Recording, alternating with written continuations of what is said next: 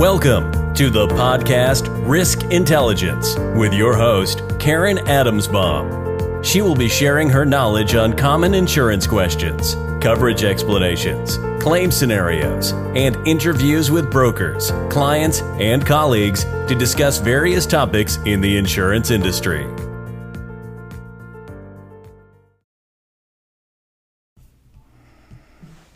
Hello, everyone. Welcome to my podcast, Risk Intelligence. Often I get asked, what is the difference between an agent and a broker, and is one better than the other?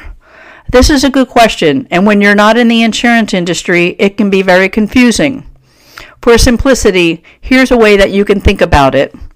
A broker is one that represents the insurance buyer, whether it's a business or an individual, whereas an agent represents the insurance company for the product that they're selling.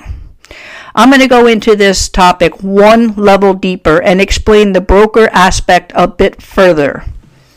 The broker you work with may or may not have options of insurance companies that they represent. For example, one broker may have access to Chubb, Travelers, Hartford, CNA, Nationwide, etc., whereas whereas another broker can only have access to one company, such as Geico, Allstate, etc.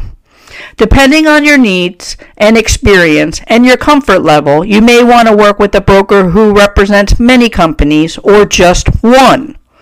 It's no different than going to the store that sells Nike sneakers versus going to a store that will have choices such as Nike, Adidas, Puma, etc.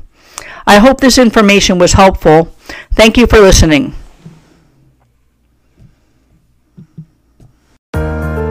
Thanks for listening to the podcast Risk Intelligence.